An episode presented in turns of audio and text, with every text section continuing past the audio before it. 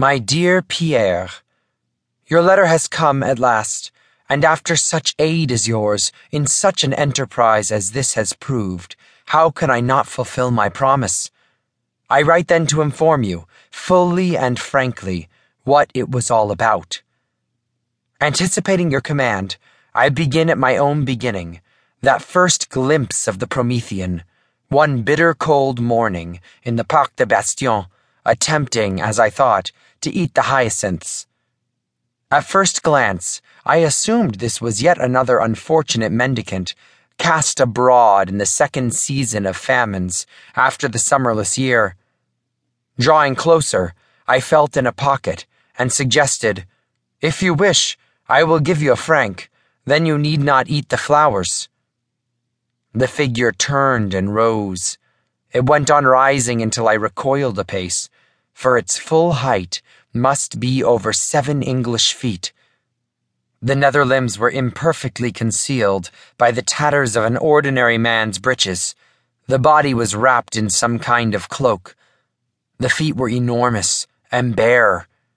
On discerning the features, I recoiled again, for the lividly hued visage, the watery eyes, the strangely blackened lips within a straggling beard all spoke the victim of famine if not disease.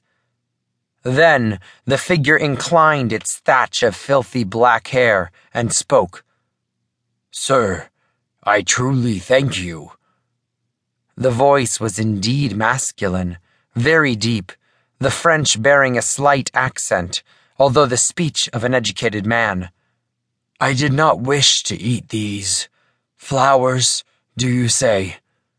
Only to examine them. He returned his eyes earthward.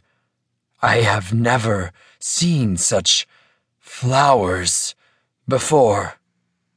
He spoke with such wonder, indeed such delight, that I was astonished twice over.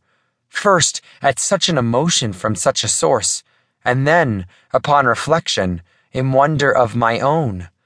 How could a person of such apparent maturity never have seen hyacinths bloom?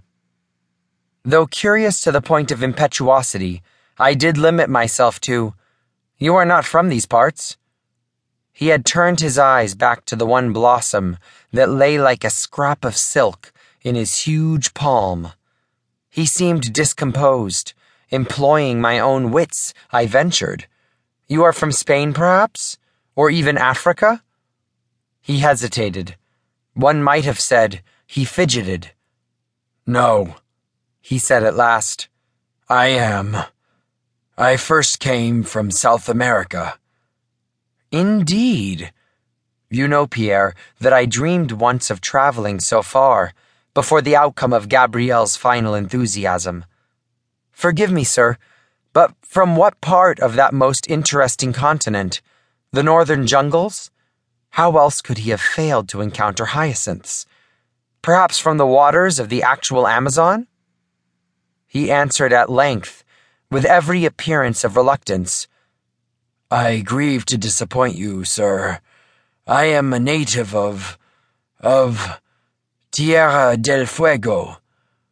The extreme cold of those mountains has enabled me to tolerate your winters without. He shuffled the grass with his enormous feet.